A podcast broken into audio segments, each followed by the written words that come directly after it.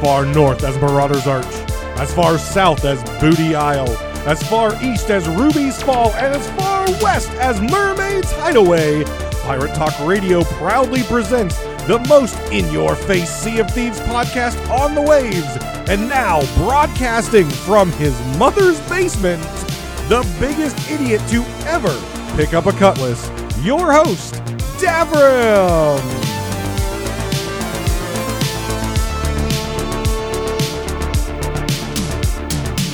Welcome back to Pirate Talk Radio. This is episode 87. I am Davrim, and thank you very much for listening and or watching if you're over on the YouTube and we're closing in on that critical 100 subscribers on the YouTube and even if you're listening to it um, over on uh, any of your podcasting apps, please do go over and check out Pirate Talk Radio on YouTube. Drop a subscribe. That way we can get the URL. The most important thing, the URL, so people can go youtube.com slash pirate talk radio. So uh, check that out, please, if you haven't done so already. Leave me a comment, drop me a like on some videos. You know, just get get the podcast out there and noticed.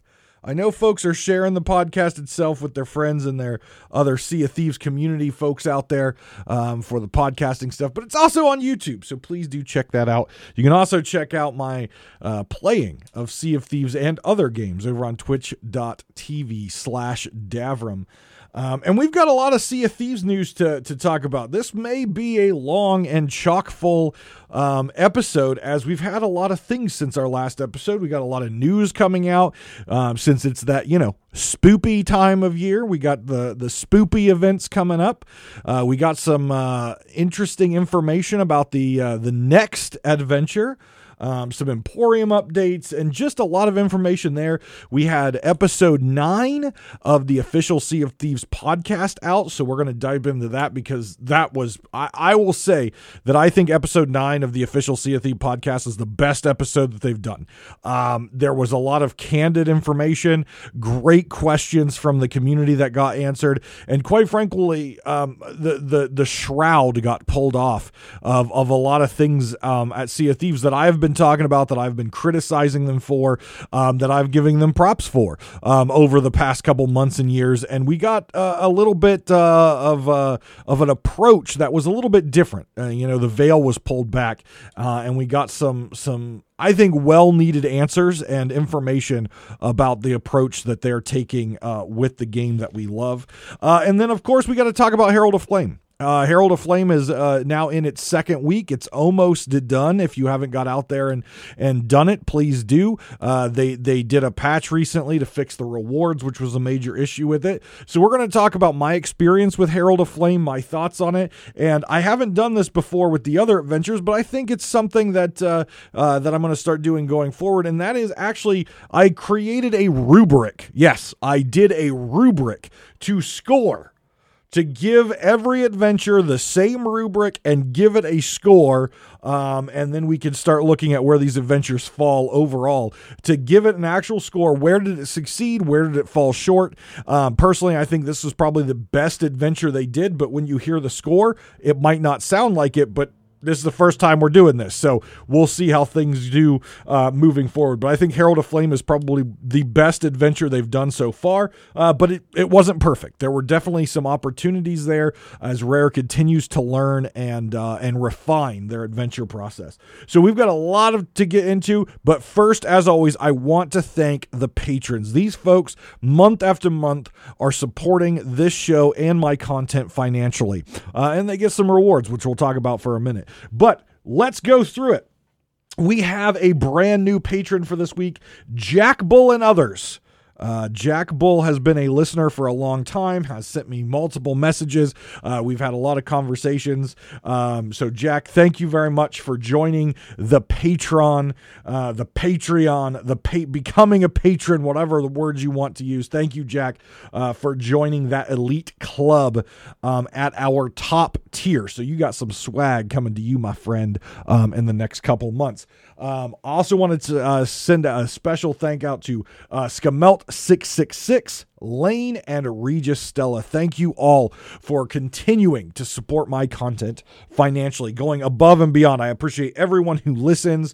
Um, obviously, uh, with the podcasting apps, there's some some ad breaks that you sometimes get for those folks on YouTube. The ads there. Thank you very much, everyone um, who who watches and listens. But you know, the patrons take it to the next level because they're actually putting money behind it and i appreciate that very very much. And if you would like to financially contribute to uh, the show and get some pretty cool rewards and swag uh, you can go over to patreon.com slash davrimtv there's a variety of different tiers starting at one dollar. The biggest thing that you get is ad free podcast rss feed uh, so long as you know you're not a spotify user because they don't support that yet. But um, if if you get uh, if you get even at the number one dollar a month tier you get ad free you get the podcast at least a day. Hopefully, we'll get back to up to three days early from everyone else. You don't have ads, you got your private feed.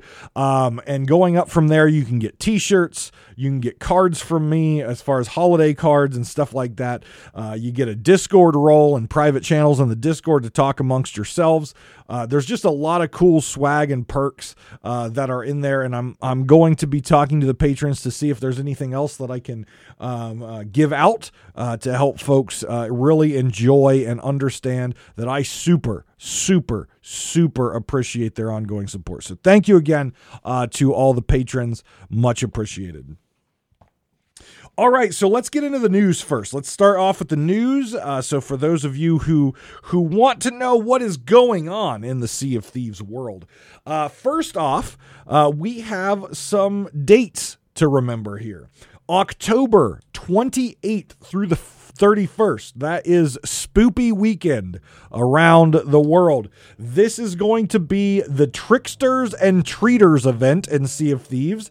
Um, we haven't, to my knowledge, had a trick or treat event in Sea of Thieves before. Um, we usually have the Festival of the Damned um, during this time, the festival um, that that brought us the the the Fort of the Damned and things like that but I don't think we've ever had a trick or treat event. Um, I could be wrong. My memory sucks. So, um, yep. But you'll be able to get some rewards um, in this uh, in this uh, event by taking part in it. There will be a unique title and a unique hat that you can get. And also, the Merchant Alliance will have trick or treat, spoopy, Halloweeny firework crates that you can get and fire off during your adventures. During that same time, but a little bit longer, October 28th through November 1st, so again, spoopy weekend, Halloweeny weekend, uh, there's going to be Emporium sales and some of the old Halloween con uh, the, the, content, ship sets, costumes, things like that will be coming to the uh, Emporium, returning to the Emporium, and there will be sales going on. So if there's things that you missed in the past, if there are things that uh, you wanted, um, from costumes to weapon sets, this is the time to get your ancient coins and get these particular items. Again, it's an Emporium sale, 28th through November 1st, and some of the old Halloween cosmetics are coming back. So make sure you check that out. If there's items you missed in the past, they might be there. October 20th um, we're going to see a new Emporium um, set of items. There's a weapon set, a ship set, which looks pretty sick. So by the time this episode comes out, the new Emporium will be out as we will be seeing um, uh, an update uh, to the game. Um, there will be a free emote that you can claim in the Emporium during this time, and that is the pumpkin juggle emote. So make sure you go to the Emporium. If you're not going to spend ancient coins, at least get your freebie and get your pumpkin juggle emote. I know a lot of folks are also and have been wanting for a long time a skeleton curse. Well, guess what? They might not have added it to the curses. It might not be something you can unlock in game, but by God, if you want to spend some money and support Rare and throw some ancient coins at them, you can get the skeleton costume, which basically turns your pirate into a full blown skeleton with the ribs open and everything.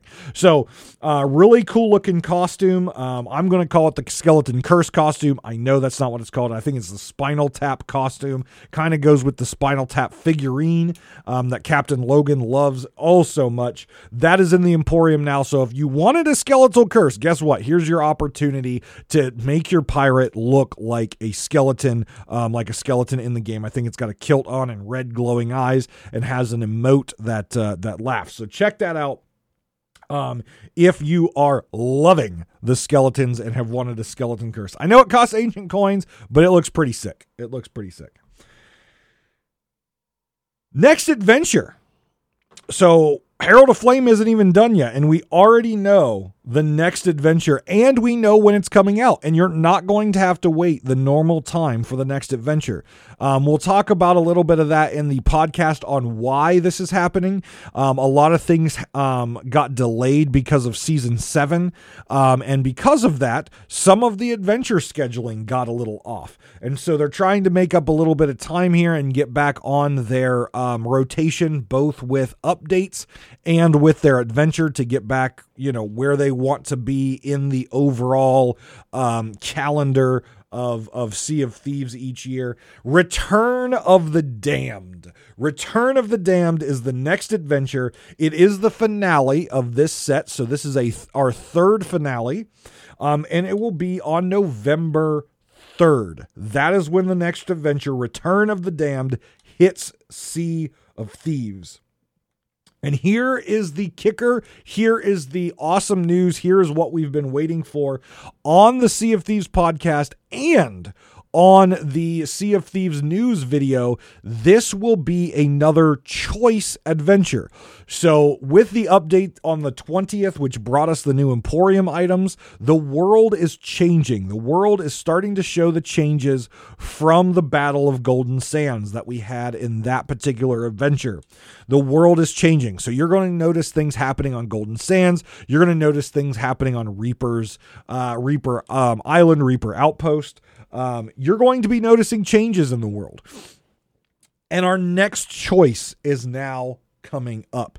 And Mike Chapman says, towards Return of the Damned in this choice, Mike Chapman says, this choice will be a gut wrenching choice for players as it deals with major and beloved characters. So we don't know what that choice is going to be obviously obviously we won't know that uh, if you're an insider you probably know um, but if you're not and you're like me and play things as they come out um, it's going to be a choice that deals with major characters.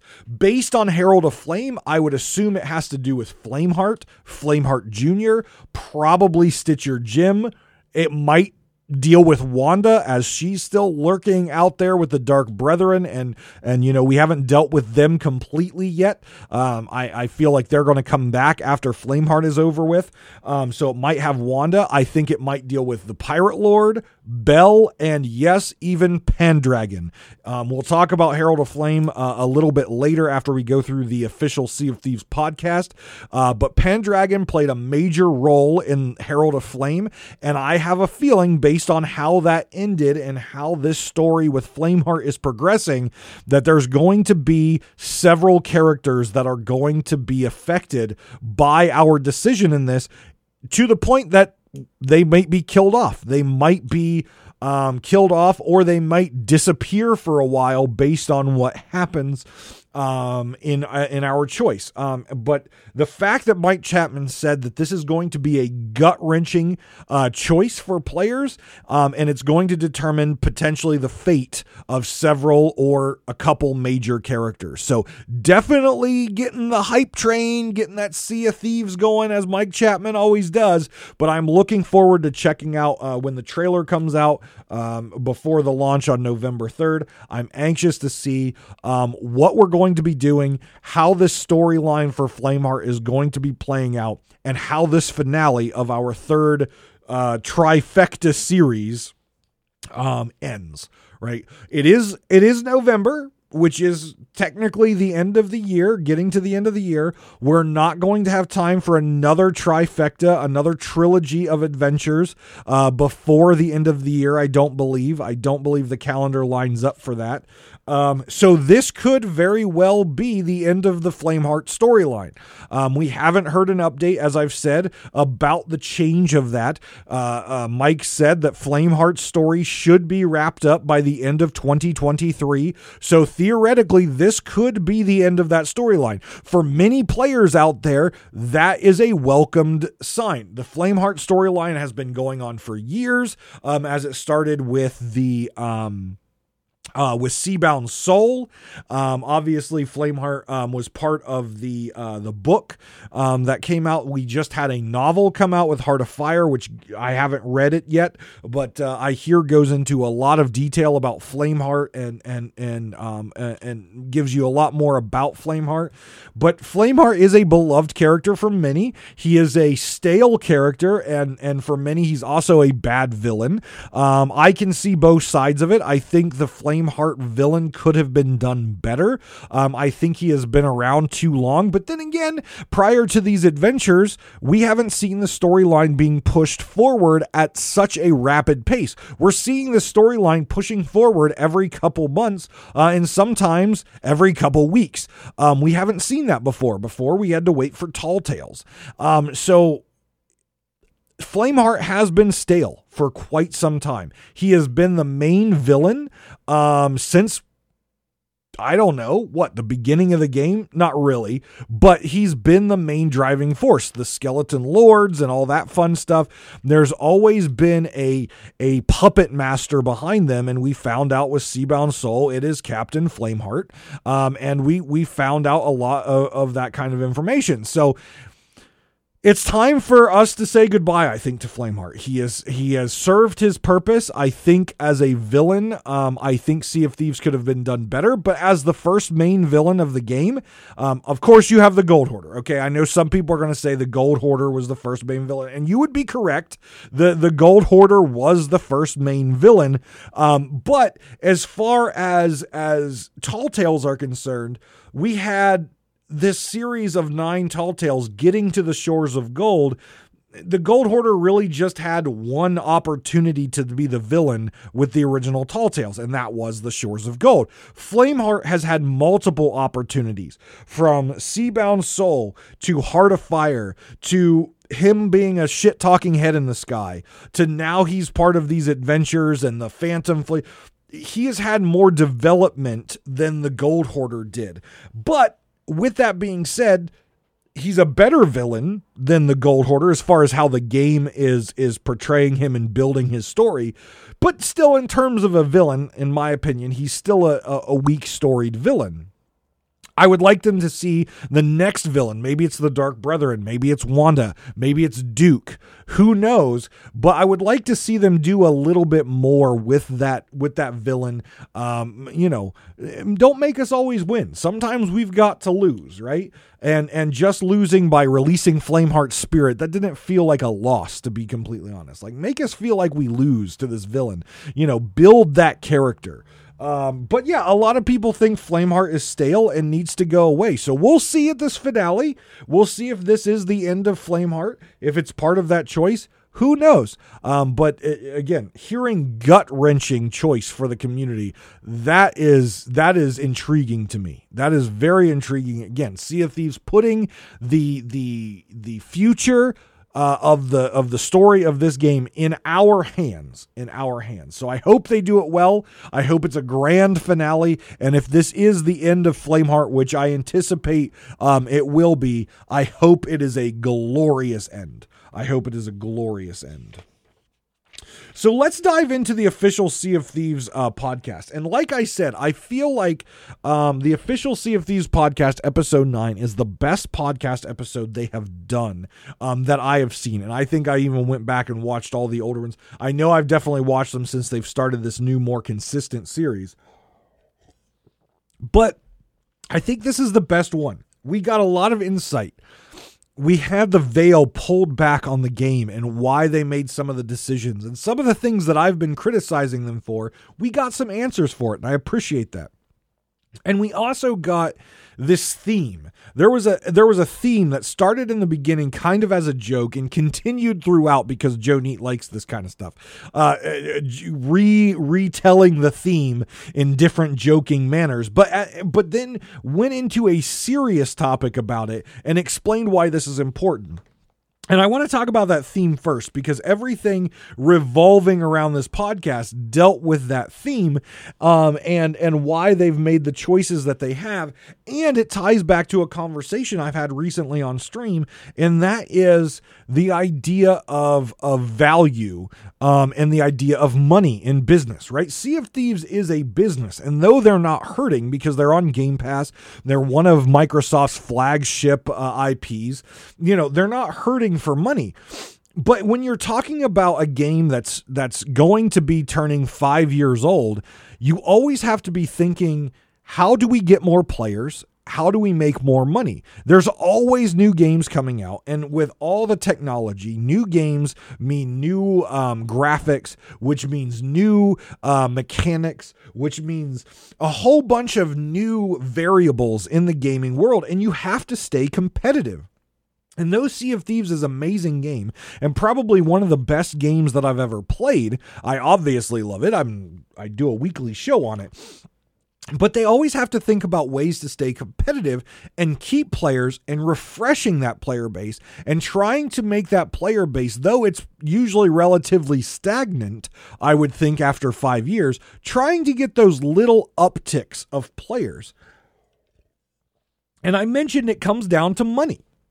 That is a big thing. It is a business. And though a lot of people don't think about that as players, and a lot of players don't want to even talk about it because they don't care about the money a studio makes, right? They don't care. They care about how good the game is and the replayability and, and how engaging it is and how many hours they're putting into it. Well, your time is money. At the end of the day, your time is money. Playing video games, you could be taking on another job, you could be working, you can be making money time is money. Period. End of story. You know, just because you're out mowing your grass because your grass needs mowed, time is money. You could pay someone to mow your grass, losing money. But maybe in paying someone to mow your grass, like I do, I can use that time, that 30 minutes, to make more money than I paid the person. Playing video games. Let's say you play video games 10, 15 hours a week. You could get a part time job and do 10, 15 hours. You could do a hobby streaming, YouTube, podcasting, and make money with that time. Time is money, period. End of story. You may not like that, and that's absolutely fine that you don't like it. But at the end of the day, time is money. So you're spending time, and I'm looking at my Steam thing right now, just on Steam, right? This doesn't include the, I think, 1,500 hours that I played on the Xbox version before Steam came out. Time played 1089.7 hours. So I am closing in on 3,000 hours in this game. That's a lot of time. And knowing how much money that my skill set is worth per hour, that's a shit ton of money. Right? Now, I'm not financially contributing that type of money to Sea of Thieves, but that is the type of money that I am losing by spending that time playing a video game. It's just the meat and potatoes of it. It's the it's the tits to nut of it, if you will. It doesn't matter. You might not like to think of your time that way. You might not like to think of your gaming time that way. But at the end of the day, that's what it amounts to. You could be using that time to make money. You're choosing not to. Therefore, you're not making that money and you're spending it playing a video game. Sea of Thieves has to continually get players to come back, has to continually to try to grow their player base because they need to make money. And the theme that was going through the entire thing is money, time, and heart. Those three things. They have to have the money to do this, they have to have the time to do this, and they have to have the heart to do this. And referring to the development of Sea of Thieves. So, going back to a, a conversation on stream that I had, Sea of Thieves has to look at the value of things that they put out Not only the free things, but the paid things. I have I will never, even though I may not like the cosmetics or the emotes in the Emporium, the creative team that's making those, the art team, the design team making those, do a fantastic job to sell folks Emporium items, right? From the ship sets of different colors and styles to the weapon sets of different colors and styles to the costumes to the crew costumes to emotes to pets to pet uniforms to now um, captaincy ship um, um, placards they do a great job in designing those and they're making money through that, right? They obviously get a kickback from Microsoft and the Game Pass and all that stuff. But the Emporium is sugar on top. Where I think they suffer and where I think they could do better is the Battle Pass. And this was something that was specifically called out on stream when I was playing Destiny 2 and comparing Battle Passes like Halo, Destiny 2, um, Fortnite, even though I don't play Fortnite, I do know their battle pass. Um, things like Paladins, Apex Legends, all these games that have uh, battle passes out there, they have more value in the paid for battle pass than Sea of Thieves does. Now, that's not saying Sea of Thieves Battle Pass isn't a bad value, but if you if you pay the $10 for the Plunder Pass, which I always do if I hit a hundred by the end of the season, I will buy the battle pass. But if you look at what you get on the free line, you get a lot more. Sea of Thieves values the free play over the paid for play. And for a lot of players and for a lot of people, that's a good thing, right? They're valuing my time by giving me more stuff just for playing. I don't have to give them any money, and they're valuing my time, which we talked about time is money, by giving me stuff just for playing. That is a great business model as far as um, in, in exciting your your customers, specifically those who might not have that that income that they can just throw at a game. But what it's not doing is bringing new money in. They need to increase the value of the paid for pass so more people are likely to purchase it. Now, I'm not saying $10 is a lot. It is a lot for some people. Some people don't have the expendable income to pay $10 to a video game every three to four months. They don't have that. And if they do have $10 to buy a battle pass, they're going to look across all their games and say, which of these games do I play the most? And which of these games have the items that I want for my time spent and my money spent? And I don't think Sea of Thieves is competitive on a battle pass level. You get way more cooler stuff on the paid for pass from Destiny, Apex, Fortnite. All of those games have a much more value battle pass when you pay the $10. So when Joe Neate says they have to have the money, they have to have the time, and they have to have the heart to do it.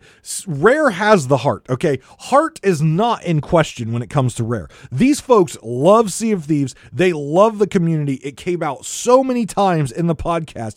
All of them talked about how awesome the community has, how awesome Sea of Thieves Fest was, how excited they are for next year's Sea of Thieves Fest, how cool Gamescom was, how cool EGX was, how many people talked to them, all the great questions. They they have the heart. They believe in their game. They believe in their their community. They want to make this game the best game possible for the players and the community. In order to do that, though, you have to have the development time, the hours, which means people, right? Labor. And the more labor you have, the more hours you have, which means the more money you have to have to support it. So, though people may not want to talk about the nitty gritty business of it and they don't want to talk about the money of it, it is a very critical thing. And Joe said that they're not hurting for money, but more money is not a bad thing when it comes to, to that, right? So, if they have more money, they can hire more developers, which means more developers to fix the issues that players want fixed and to clean up their updates so they don't have bugs and issues like that, which means a higher quality game and a higher quality amount of updates, which means returning players, which means new players, which means new money being put in. It's a circle. It's a circle. Money equals developers. Developers equal more quality uh, game development, which means more players, which means more money. It's a circle, right? It is a circle. And though we I will never question Sea of Thieves' heart behind an update, regardless if I like the update or not regardless of that, they have the heart. They've got that drive behind them with the community, with the story they're telling, etc. But in order to make it clean, in order to get things cleaned up, they got to have people to do that. In order to do that, you have to have money. In order to generate money, you need more players. In order to generate that money from players, you have to give them value with what you're selling. Not all players are going to like a banana boat set. Not all players are going to want a fox. Not all players are going to want a Jack Sparrow costume. But if you entice them into a battle pass, a purchase battle pass, maybe on top of the cosmetics you get, you give them ancient coins equal to $10. Well, then we're losing money. Eh, Giving people ancient coins is just giving people ancient coins. $10 is what? A weapon set nowadays? Yes. You are giving people more for their money. But in doing that, you're generating that revenue and you're making people more interested in buying that battle pass. Because right now, like I said, the only reason I buy the battle pass is one, I love Rare and I want to support them financially. But but I don't think the purchase battle pass is worth $10. Now, I could break it down and say, well, a ship set costs this much on average, and you get a full ship set, and that equals $10. So technically, a cosmetic that I'm getting from the plunder pass equals $10 that I spent. All right, I get that. But then if I take that same $10 and go to Destiny, and I start adding that one up, I'm getting more than $10. If I go to Fortnite, I'm getting more than $10. If I go to Apex, I'm getting more than $10, right? And the reason for that is it's it's causing that reoccurring revenue. It's causing players to see the value in the battle pass. It's therefore having the players log in and play. All these battle passes also have a post 100 reoccurring thing that once you hit 100 you can keep going and get more rewards. It might be gold or, or currency, whatever it may be. Players can keep going, which then invites players to come back, which means servers are going to be more populated throughout the season instead of just that first week, which means players are going to see th- Sea of Thieves instead of spiking at the stop of the season and then dropping off until the adventure and this roller coaster. They're going to see a more stagnant line and a, maybe even a stagnant line that's starting to go up slightly of an increased player base or a more consistent player base. These are all good things for business, which does in turn turn around revenue from the Emporium and, and stuff like that. And money hires devs, which gives them more labor hours to fix stuff and develop stuff and allows them to get the things that are at their heart to get out there. That's what I took from Joe's theme that he he explained a little bit and the reoccurring theme that came back around. So I know folks out there don't like the business talk all the time, but that's the that's the nuts and bolts of it, right? That's where it comes down to. Getting that player base to stay consistent and on an uptick so that they can have reoccurring revenue and they can continue to make the game better and more solid for us going forward. So moving away from the business talk, and by the way, I'm a businessman, so I, I love I love talking business. I'll talk business all day. But let's start to dive into some of the things that we learned um, from this and why I said this is the best podcast that they've done um, and they pulled back the veil. Let's start with captaincy. You know, everyone here knows who's been listening to my show for a while my feelings on captaincy. I think it's one of the worst updates that they've had, though it's been one of the most anticipated updates. It is full of issues um, and it's full of just open, it's just full of empty dreams and broken promises. And we learned a little bit more about this. Um, we learned from Mike Chapman that captaincy is not finished. Um, we learned from Mike Chapman that this is not the captaincy that they wanted to put out, but they already had delayed it. They had already hyped it up um, at E3, um, and they had to make a decision either push it off and keep delaying it, or chop it and put out at least a complete feature set that gets it started. And they elected to chop it and put out a feature set that they were happy with. Were they the most happy? Would they have liked to got everything in there and everything done and and had a captaincy that everyone's happy with? Absolutely. But it just wasn't in the cards without delaying it further. And I was very appreciative that Mike went into that sort of detail and and the head of production went into that sort of detail and they talked very candidly that captaincy is not was not released the completed version that they wanted. They had to make a decision um, to get it out to us. And I know a lot of people are having fun with captaincy.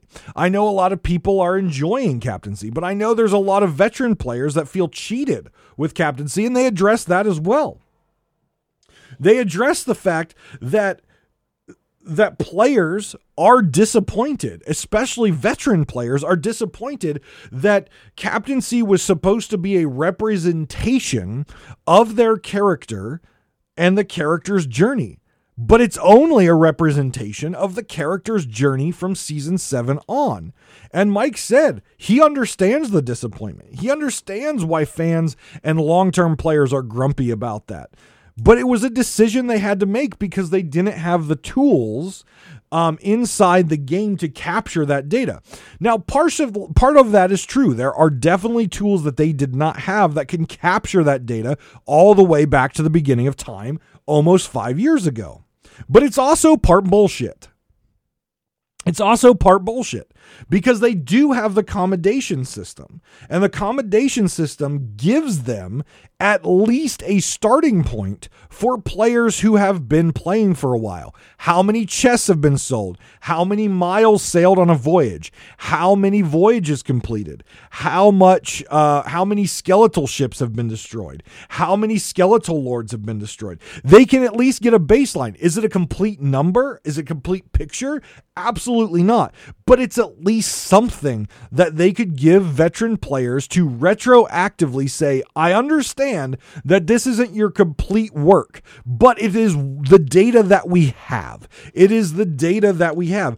And again, some folks might out there might be saying, but commendations aren't milestones. You're absolutely right, they aren't. But I can sit here and look at my Steam achievements. I can look at my my achievements from um from Xbox, and I can look here and say, um, let me let me just scroll down here um, and find one that uh, that has that has one of these.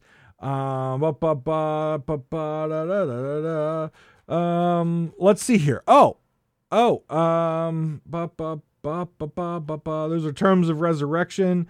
Oh, look, complete the heart of fire. That's a tall tale. Give me a tall tale credit. I've got that done. Um, let's see here. Complete all commendations for Heart of Fire. Well, that means I had to do it three times. So give me three Tall Tale credits um, for that one. Um, let's see here. There's just a variety of them. Be promoted to level 75 on Order of Souls, Merchant Alliance. Uh, be promoted to 29 in, in Athena's Fortune. These are all things um, that they could that they could be marking down. Uh, Gold Hoarder increased to rank five. Again, I don't know if these are milestones that are in there, um, but defeat Red Ruth five times. There's five um, five Ashen Lords killed. Captain Grimm five times. There's five Ashen Lords killed. Scourge of the Damned defeat 500 ghost ships. Well, there's 500 ghost ships for the milestone. The data is there. The data is there. They just have to apply it to the milestone system. So it is partly true that they didn't have the proper tools and the back end services that needed to be in there in order to make these milestones be a complete history. And we will never get a complete history of our pirate, but it could be better than what it is. We were cheated as veteran players, and Mike admitted that he understands why players feel a little cheated on that. The question from the community was asked um, Will we ever see that kind of stuff retroactively. And like I said, Mike Chapman acknowledges that due to the stats from the build of captaincy, old commendations aren't reflected in captaincy, which again is true and partially bullshit, except the Shrouded Ghost is there, which means they can do it. It is there. They just have to mark it off. Why do people with the Shrouded Ghost prior to captaincy have the Shrouded Ghost for captaincy? That that's something that carried over. Why can't everything else carry over? And he says it would be nice, but he has no immediate plans to retroactively add old stats to the milestones. I'm glad he was candid. I'm glad he was honest. I think it was the wrong answer, but it comes back to time, money, and heart. Would they like to do it? Yes, they would. Do they have the time to do that plus all the other features they're trying to roll out on their timeline? No, they do not. Why? Because they don't have the money to hire new devs in order to work on that. Money, time, and heart. I still think, again, I will say Captaincy is the worst update that they've put out in this new seasonal update system because it is not complete and because they basically turned their back on veteran players and said, hey, everyone start fresh with these milestones. It's it's a history of your character, but only from season seven on, which means fresh characters, fresh players. So I'm glad he was honest. But there was also some PR bullshit in that because again, they they carried over the shrouded ghost. So they can do it. They just only chose to do it with that one particular rare commendation.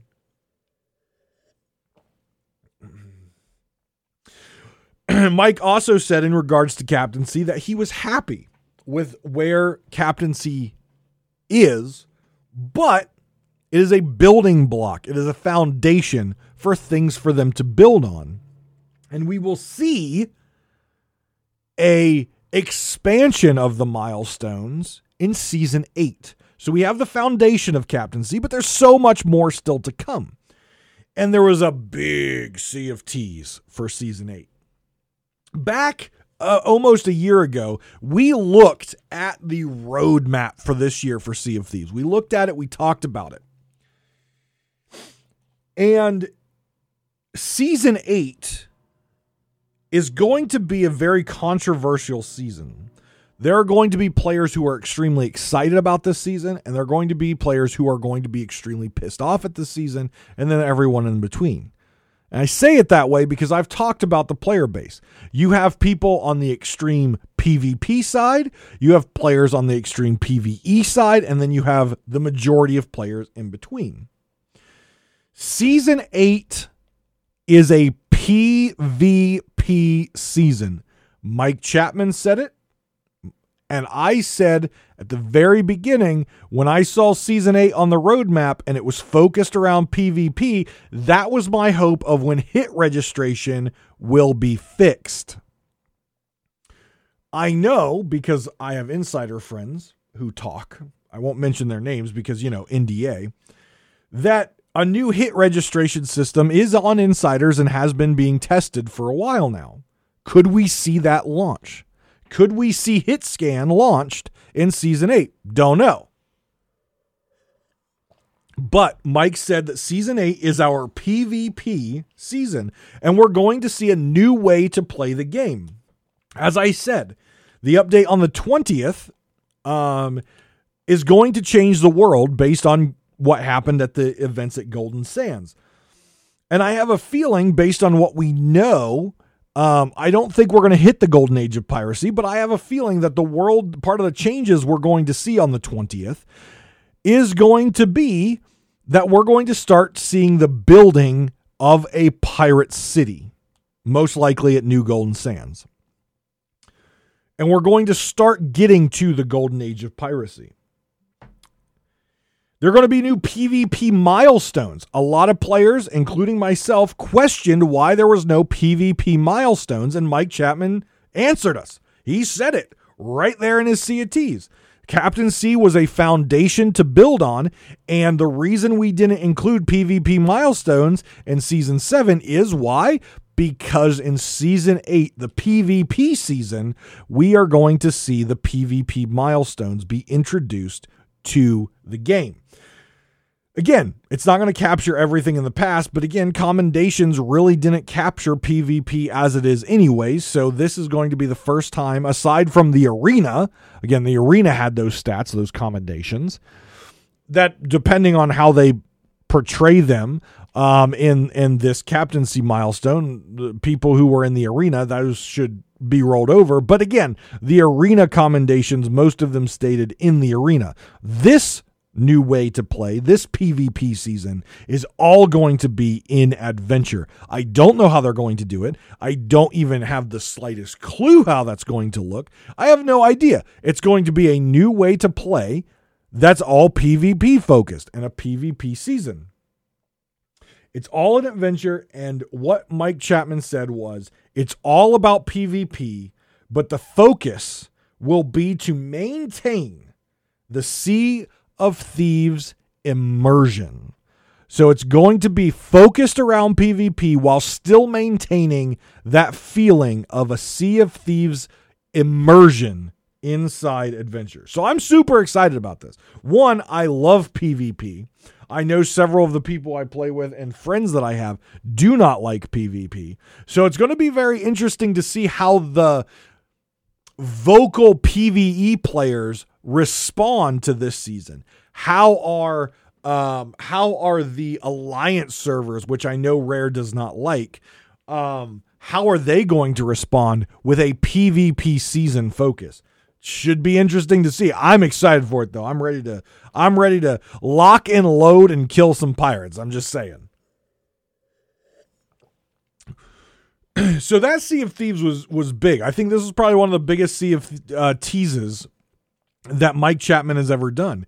And knowing that this is going to be all focused around PvP, we already know it now. It's set up to be that way. Prepare yourselves now. Prepare yourselves now. Cannons are going to be firing. Cutlasses are going to be swinging. M1 spam's going to be happening. Blunder bombs are going to be flying.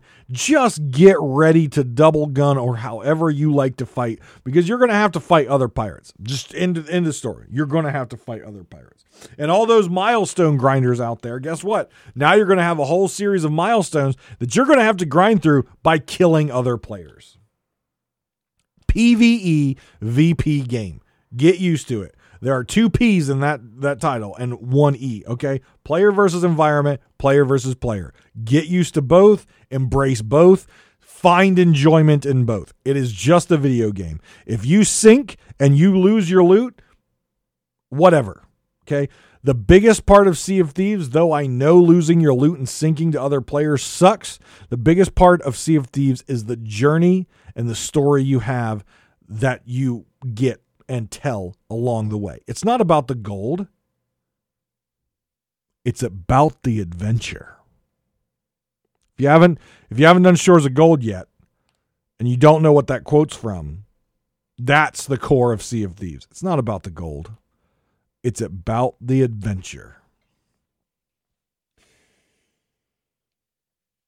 The mystery. Now, I talked about the mystery um, as it was going on, and I told you I was very candid about it. I had no interest really in the figuring out of the mystery. That's not my thing. Um, I love. I leave that out to everyone else. I loved the ending.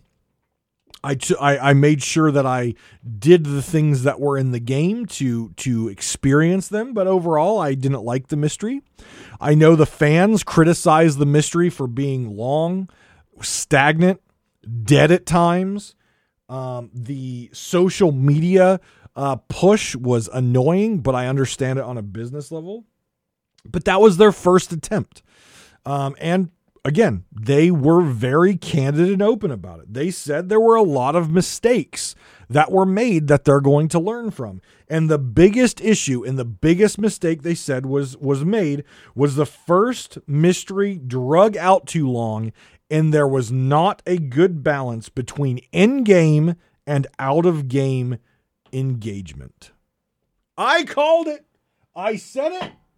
I said that was the issue validation. Mike Chapman validates me right there. He didn't say my name, and that's fine, but there was my validation. There was an imbalance between out of game and in game, and it drug on way too long. It stagnated and even felt like it died at some point. So I have a feeling when we get to our next mystery, they're going to make some significant changes on how the mystery is played out, how fast it plays out, the balance between in game and out of game. They're going to really, really, really work on that. So, so far, everything that we've kind of went over uh, with the podcast, uh, like I said, I, I thought it was a podcast that that really peeled back that veil and really showed me and and I heard a lot of things that I had talked about and and things like that. For the longest time, Rare has been a very secretive company. All companies are secretive to a certain point. But when it comes to to things that really matter to us the players, you know, why this, why that, why hasn't this been fixed? Why did you do it that way? They're very very secretive. And yes, I know Blizzard and Bungie and all of those those teams aren't they don't peel back the curtain completely. But but I've always felt and I've been in, you know, I've played games since I was 13 years old. I've gotten more into to patch reviews and stuff like that as I've gotten older. But for Rare, I've always felt like there was some sort of pun intended shroud that that kind of kept the players outside of the world of what is going on when it comes to to development and some of the choices they make. And it was just kind of like, okay, players, we're doing it this way, just accept it. Um, so I really appreciated Joe and and Mike and and the, the, I know John was there and I can't remember the the other guy's name did a really just great job. And I know the the podcast was mostly focused on on Mike talk most of the time. Joe talked a little bit but I I really liked them just letting it all out. And again they still kept some shroud, they still kept some veil, obviously, and that's important as a business. You can't just let all the trade secrets out, you can't just let all the information out. But I really enjoyed this, and I, I really thought we got a good um, look inside the brains and the inner workings of what's going on at Rare, why they've made some of the decisions, the mistakes that they admit that they have, that, by the way, I called out. Um, I won't get credit for that because, you know. I talk too negatively. I'm gonna I'm gonna say that you know what it is. I call it how it is. I call it how it is. But I really enjoyed that. So as I said at the beginning, this this episode is chock full, and we're not done yet. Um, I haven't even talked about Herald of Flame yet, which we're going to talk about now. And it, we're going to link it back to the podcast because, uh, again, Mike had some things to say uh, about Herald of Flame. Um, but first, let me talk about my experience with Herald of Flame, and then I'm going to give you my my rubric. Actually, let's do this. Let's do the rubric first. Let's do my scoring rubric first on how I'm going to be rating these particular adventures moving forward. So they're all on equal equal playing field. I'm going to explain each part of the rubric, and then we'll talk about the adventure and my scoring. Um if there is something on this rubric that you think needs changed or needs more clarification, or you think we should add another criteria, you know, hit me up on Twitter, join the Discord, um, shoot me an email. All that information is inside the show notes. So check them out under the video if you're on YouTube, if you're on a podcasting app. All the information's in the show notes. So check that stuff out if you would like to add something else uh, to the to the rubric. So the first score, and all these will be out of five. So each one will be out of five, and then the total score is 25 currently. Uh, so out of 25, what did the adventure rate? So the first criteria is lore and driving story. So you remember I talked in the last adventure that I didn't feel like the story had a driving force. It felt like it was just kind of uh, just kind of meandering along, and there was not this driving force behind it. Even from the trailer, we didn't get a whole lot of information. We we it, it just it didn't feel like it had a driving energy. It didn't have that that person or that force pushing you forward. Though the lore was good, it didn't have that driving force. In Herald of Flame, in Herald of Flame, much better much, much, much better. The trailer got you excited. The trailer was different. It was the Stitcher Jim sing along, which again did not have on my bingo card for this year. Um, it took you to places that you knew and that you recognized, and it showed you what was transpiring. Stitcher Jim, Flameheart casket, skull was there, damaged skull, chalice of resurrection. It had that opening that got you excited and it told you what was going to happen. Not necessarily the ending of it, but it told you this is what you should expect. You should expect Stitcher Jim. You should expect something to do with Flameheart and this chalice, which, if you've played the Tall Tales, you know it was some sort of relic, most likely chalice of resurrection, right? Something like that. So it had that intrigue and and and hooks into the into the lore and it, it basically laid it out. This is what you should expect to see. I gave the lore and driving story and again this is from trailer to the end. So from the trailer all the way through the end of the adventure is what we rate this on. If the trailer's weak, the end's weak, the middle's weak, whatever the thing is, based on lore and driving story, it can take points away. From the trailer, I was excited. From the moment I got the quest from Belle um, on Liar's Backbone, I was excited from the time that you start to see the ghostly images of Stitcher Jim and you start interacting with Pendragon, which was cool to see him there with his Harry Potter Avada Kedavra wand up in the air. It was it was great to see that to finding out Stitcher Jim's story with the chest of rage and his arm in pain and this back and forth just mental struggle that he's having with Flameheart good, Flameheart bad, betray Flameheart, join one. All this was in his head, and you really got a feel of what Stitcher Jim has been going through the past however long it's been since Heart of Fire. And then you get to go back to Belle, and then you learn that Stitcher Jim is the Herald of Flame, and you then have to go stop him at uh, at the at the Molten Sands Fortress, and it had this driving cadence that just pushed you forward and got you excited every step of the way. The journals, reading the journals and seeing that issue with Stitcher Jim, him writing down the stuff was just really really great. And then you open the vaults the vault was really cool to me because when you open the vault, there's a skull there. There is a skull, an ashen skull there. And for a brief moment, you think, did Stitcher Jim die here? Like all the rune carvings on the wall and, and, and everything. It's like, did Stitcher Jim die here? Is like, did whatever happened in the chest of rage not convert him, but he's dead? Like it had that little mystery there. then you return to Belle and realize, no, Stitcher Jim is not dead, and he was, you know, became the Herald of Flame, and now you have to go stop him because he's trying to resurrect Flameheart.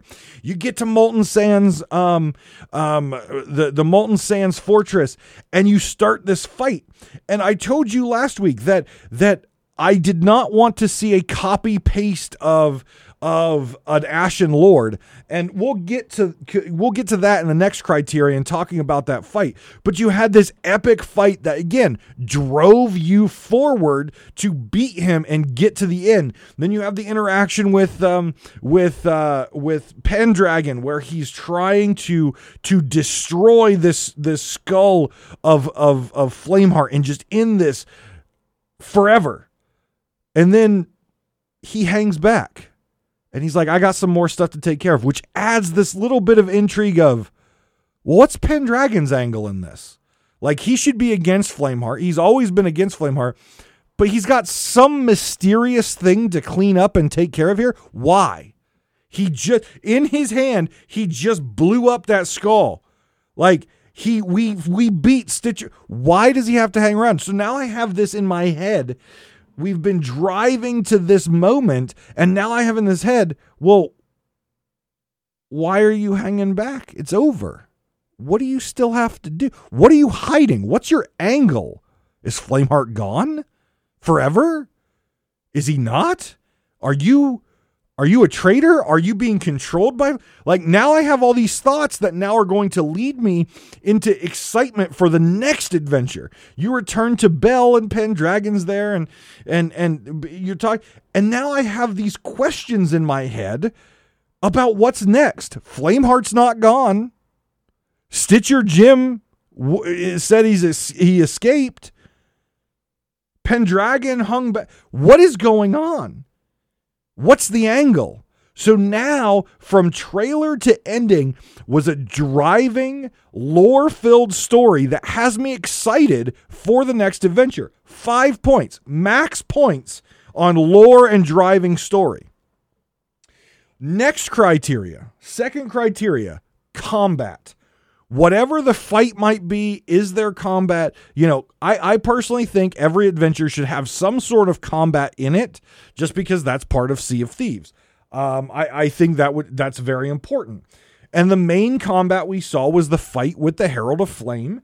Um, and again, last time I said I would be very disappointed if it was a copy paste of an Ashen Lord. I think that would be a cop out. That would be a very classic thing, Sea of Thieves thing to do. They like to reuse old rotten leftovers. And I was disappointed. I was disappointed in the fight. It did feel epic, but I was very disappointed in this fight because it was a copy paste of an Ashen Lord. However, However, and here is where we get some points that normally I would have just given them a one on, a one out of five on this. Because if they copy pasted it exactly, one out of five. But they get a few creativity points in this because of the phantoms and because of the volcano.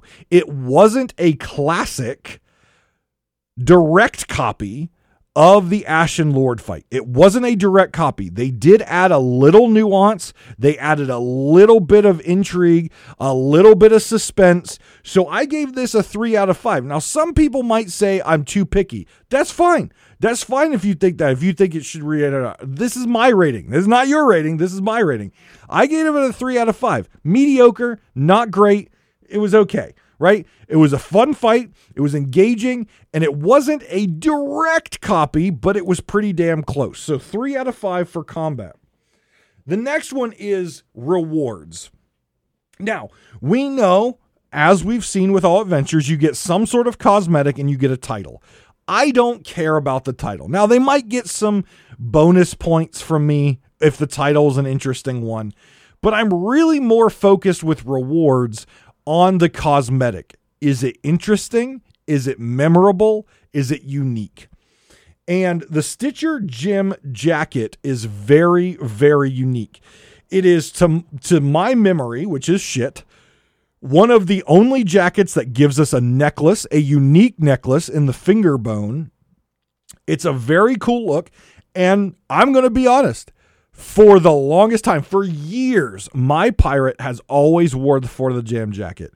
After I got the Stitcher Jim da- jacket and tried it on, my pirate is now wearing the Stitcher Jim jacket and not the Fort of the Damned jacket. My pirate's look is very special to me. My pirate's look is very important to me. I do not change my cosmetics unless I'm goofing around or doing something like a Halloween costume. I do not change my cosmetics. My look is iconic and it is important to me. It's on my business cards, for God's sakes. It's on my stream. It is very important to me.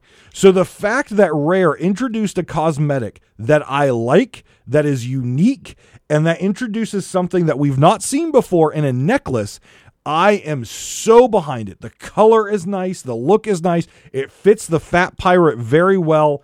I gave them a five out of five on the uniqueness of their rewards. Again, don't care about the the um, don't care about the title. You always get a title. In all honesty, the titles are pretty lame. Don't care about it. The cosmetic is what I'm really looking at here. If the title's cool, I'll give them bonus points. But five out of five on the the Stitcher Jim jacket.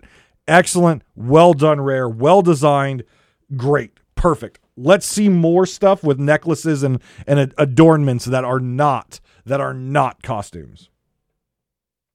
Next one is technical implementation and execution. So this one is looking at how clean their development is. You know how I am. I want a clean, crisp bug free um, execution.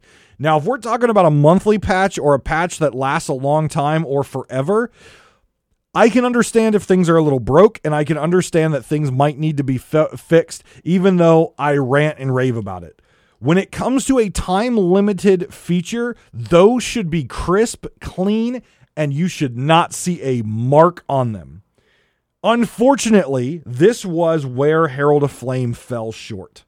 This is where it fell short hard there were a lot of issues with this particular adventure. Not in the lore and the story or the fight, but it came to the deeds and it came to getting your reward. They actually had to hot patch it in order to fix this. And that is not good because they hot patched it a week after it was out, which caused a lot of frustration with a lot of players out there. So, for technical implementation, because some deeds, even though you did them, for example, my experience, I saw and on stream called out all three of the Reaper birds, walked up to them, looked around them, checked them out because I think they're cool, and I did not get credit for all of them. Even though I stopped, mentioned them, saw them, checked them out, did not get credit for the Reaper birds. So that is disappointing. That's a bug. And rewards were not getting given to players. Even a week later, many, many, many players did not receive their uh, uh, reward. So for tech- technical implementation and execution, I gave them a two out of five. You can't release a adventure, your big story driven content and have it break. It has to be a flawless, near flawless execution.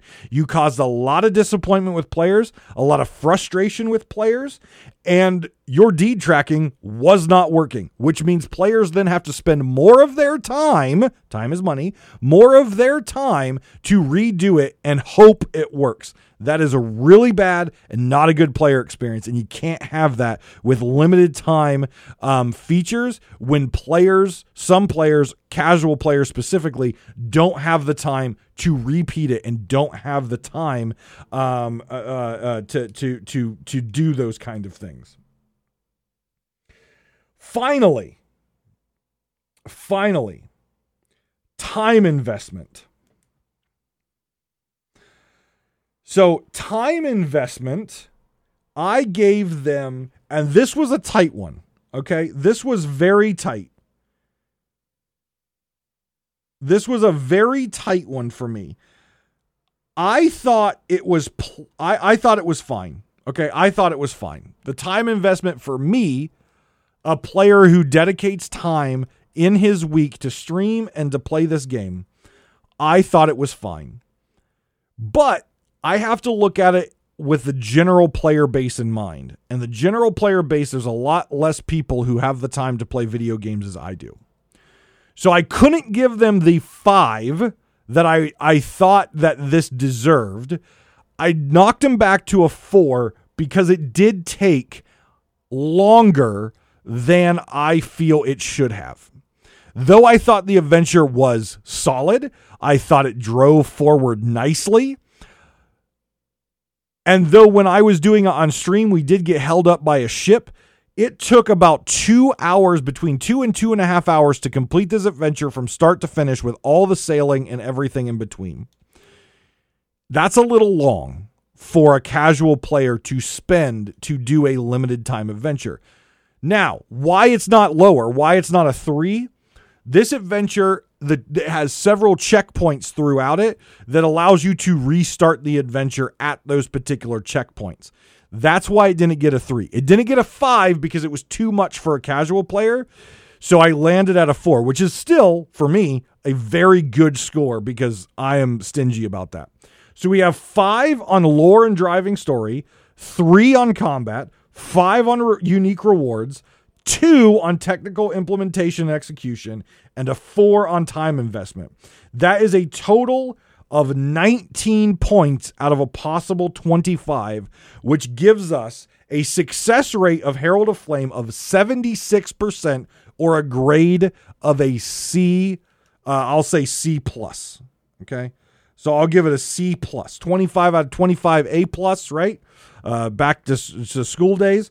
So overall, I enjoyed this adventure, but it definitely had its issues, specifically the technical implementation and causing a lot of frustrations, which again, Rare is resolving with the the hot fix, but still a week into the adventure, you, you can't fix something like that and expect players just to be like, okay, I forget. No, you need to have it solid at launch. And if there is an issue like that that you're seeing bubbling up either through support tickets or social media, you need to get on that and fix it in the moment. You can't wait a week, right? It's a time limited event. You can't wait a week. You got to be on that faster. So 19 out of 25 for Herald Flame, 76% C plus. Now, again, I thought this was probably one of the best adventures, if not one, if not the best adventure they have put out. I think they're getting their stride now on how adventures should be built and staged and implemented. I think they're getting their stride. So just imagine if I'm giving this one a C plus, imagine what I would give the other ones if this was my favorite. Just saying. But I wanted to create this rubric to make it fair, right? I talk about it, I talk about the issues, I talk about my opinions on it and all that stuff, but I want to have a consistent rubric and explain to you why I'm giving them the points that they do. And I think this is a very good adventure. I think they should be proud of this adventure, but it wasn't perfect. They need to clean some stuff up. And 76% C plus. All right. If you want to hear me rate the other adventures, I can try to do that. I would rather do it in the moment when I'm playing it. But uh, yeah, I, I I would say that they would be significantly lower. I think there's a lot of D's and F's when it comes to adventures. Just letting you know. So I'm super excited moving from Herald of Flame to see what they do next in um, in the next adventure, which again we know is Return of the Damned on November 3rd. I assume Return of the Damned means Flameheart's return. He's a damned soul. Return of the Damned. Maybe it's Return of Davy Jones. He was damned. Maybe it's the return of Davy Jones. I don't know. I think it's Flameheart, though. I think it's Flameheart. But uh, Return of the Damned, November 3rd. And what I will say is in the next adventure, I will say this in the next adventures, plural, quoting Mike Chapman, Stitcher Jim will play a pivotal role in the adventures to come. I picked up on that. I don't know if, uh, if you guys listened to the official Sea of Thieves podcast episode 9, but I picked up on the fact that Mike Chapman pluralized adventures. It could be just two. It could be the last one and this one, uh, this upcoming one that Stitcher Jim is playing pivotal roles in. But maybe it's more. Maybe we're not going to see the end of Stitcher Jim um, after the next adventure. I, I really feel with that quote that we're not going to see that that wasn't the last of Stitcher Jim. And even in the adventure itself said Stitcher Jim did escape. So I would say that we're going to see Stitcher Jim. Now, will he play a role more than just this next adventure? We'll have to wait and find out. But I'm excited that this character that was a big piece of the game for the beginning, big piece of Heart, uh, Heart of Fire, and we haven't seen for a while. I'm glad it wasn't just a one and done appearance, even though it was a very good appearance. Um, I'm glad it's not going to be one and done, and we're going to see some more of Stitcher Jim because he's a great character, regardless if you like him or hate him. He's a great character. Um, I think with his absence for as long as it was, and not sure what the fate of him was with the the the the rage chest, I think it added some more intrigue and interest to his character. I think he's a good character in the Sea of Thieves, and I hope to see them do more with him um, as we move forward. But we will find out. So there you go. That's a long episode, and I apologize for the length. It'll probably take a couple of you uh, some some some time to uh, to check that out, the whole thing. But uh, guys, thank you very much for listening. Thank you to the patrons who support me. Come by the Twitch stream um, Friday, Saturday. Some Sundays, depending if I have plans. Monday and Tuesday, we're adding some Tuesday streams in there now. Um, Twitch.tv slash Davrim. Um, come check us out on there. Saturdays are, are uh, two podcasts, one boat, where I join the Keel Haul podcast and Captain Logan, and we have a lot of fun on the seas. So please come by, hit the follow button. Um, everything that I make on Twitch goes to charity, which, as I announced uh, um, in a previous episode, we topped $5,000 for charity this year, and we still have two months to go, including the big 24 hour charity streamathon. I won't be doing 24 hours. I'm going to be playing the support role, but the stream will be up. I'll be doing something on that day coming up at the beginning of November. But guys, thank you again so much for taking part in, in a little bit of Sea of Thieves and a little bit of my life in your life. Thank you. Thank you. Check out the social medias, join the Discord, join the conversation. Take care of yourselves and each other. And I will see you next week on Pirate Talk Radio.